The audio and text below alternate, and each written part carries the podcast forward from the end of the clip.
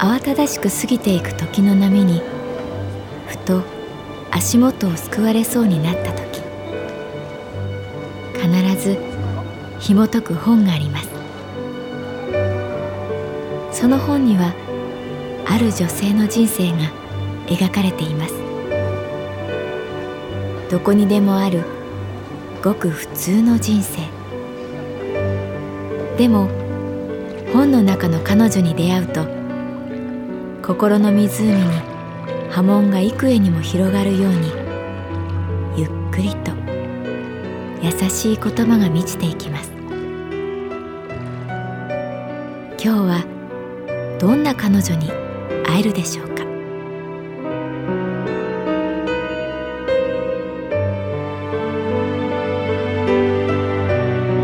サウンドライブラリー。世界に一つだけの本。朗読は私木村多江がお送りいたします。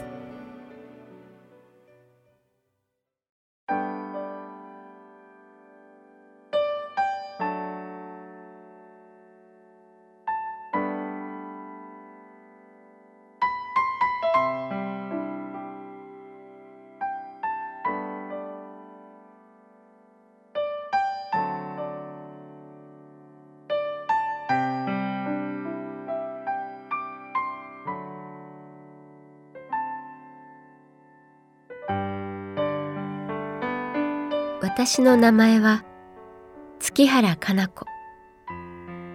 39歳。旅行会社に勤めている。かなちゃん大変なの。母から会社に電話があった。お母さんだからいつも言っている通り携帯にかけてよ電話。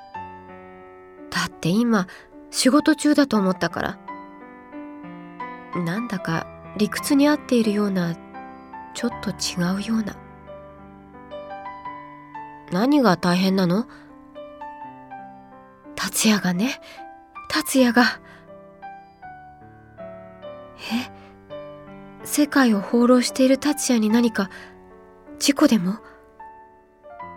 母の次の言葉はこうだった。結婚するって。ええー、カウンターのみんなが振り向くほど大きな声で驚いてしまった。あの安定平凡普通とは程遠い達也が結婚？でね今度の日曜日その相手の女の人を連れてくるんだって。ねえかなちゃん一緒にいてよ。お願い。母の声は困っているようなでもどこか楽しそうな響きをまとっていた。いいよ。わかった。今度の日曜ね。私の声は仕方なくという思いとどんな女性だろうという好奇心を混ぜたように聞こえたに違いない。でどんな女の人なの？それがね。そこで母はたっぷり間を取ってこう続けた。かなちゃんと同い年。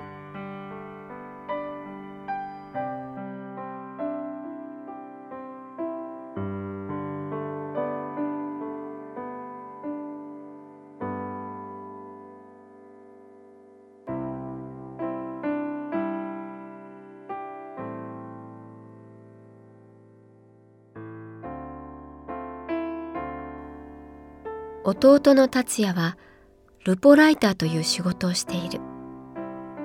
世界中を飛び回って文章を書き時には写真を撮り雑誌やウェブに掲載している。ある時は戦地に赴きある時は世界遺産を旅していた。彼からおよそ「結婚」という言葉が出るとは信じがたかった。しかも相手の人年が私と同じ？どんな風に会ったらいいんだろう？妹が同い年。日曜日を思うと夜なかなか寝つけなかった。浅い眠りで夢を見た。実家の食卓で紹介された彼女は2メートルを超す大きな女性。お姉さん達也さんは私がいただきます。深い深い谷からの声のような低いその声を聞いたら私はなんだか悲しくなった。達也さんは私がいただきます。ダメです。と言おうとしても声が出なかった。父がよろしくお願いします。と頭を下げる。私はもうお父さん余計なこと言わないで。と思うがやっぱり声は出なかった。そんな時母は隣でニコニコお茶を入れていた。そうしていよいよ日曜日が来た。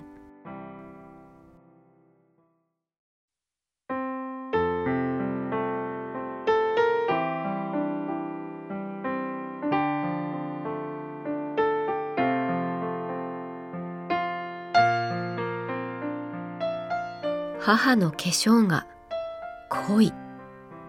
口紅が赤い。髪は私昨日美容院行ってきました。と物語っている。なんで私たちこんなに緊張しなきゃいけないんだろうね。と私が言うとそう？私なんか全然普通だけど。と言いながらお茶を入れる手が震えている。ピンポーン。運命を決めるブザーのように呼び鈴が鳴った。はーい。母の声がかすれる。玄関まで迎えに行こうかどうしようか迷って私はリビングでテレビを見ていることにした。画面に映ったお笑い芸人は激辛料理を食べてリアクションをとっていた。辛いというより痛い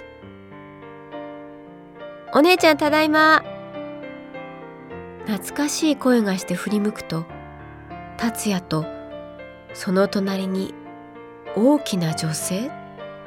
ではなくてむしろ小柄なグレーのコートを着た女性がいたこんにちは。ささやくような声だった。黒沼素子さん。と弟が紹介する。どうも。と私。どうぞ、こっち座って。と母が食卓の椅子を進める。私も席を移動して、なぜか素子さんと向き合う。同い年瞬時にお互い相手をチェックする元ちゃんは看護師でね。アディスアベバの診療所で働いてたんだ。俺すっげえ熱出てさそん時いろいろ面倒見てもらって。達也は顎ひげを触りながら説明した。そうアジスでね。おそらくそれがどこにあるかもわからずに母が相づちを打った。ああアディスアベバってエチオピアの首都だよ。あん時はマジやばかったよな。達也が素子さんを見ると彼女はかすかにうなずいた。かわいそうに相当緊張しているに違いない。そう思った時素子さんはさっと視線を上げ私と母を交互に見ながらこう言った「お母さんお姉さんふつつか者ですが以後よろしくお願いいたします。そのきっぱりした言い方がなんだか可愛くて私は吹き出してしまった。こちらこそこんな弟ですがよろしく私は言った。とても同い年には見えません。お姉さんお若くて。いえいえ素子さんの方がどう見ても若く見えます。牽制球を投げ合い儀式は終わる。お茶よりさお酒飲もうよ。シャンパン買ってきたんだ。達也が笑顔で言った。私は安心していた。いい人でよかった。隣を見ると母が笑顔でうなずいた。元ちゃんこれが俺の大好きなお姉ちゃん。達也が一番嬉しそうだった。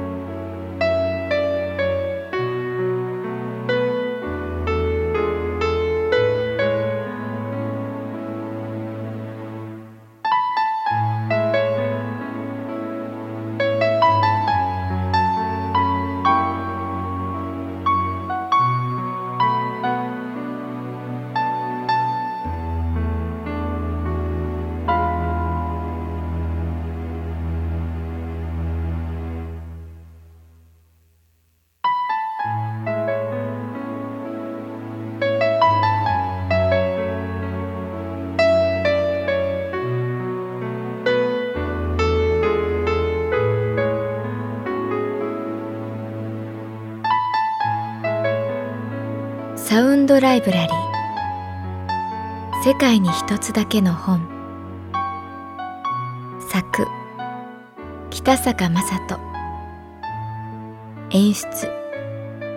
高橋智彦。朗読は私木村多江でお送りいたしました。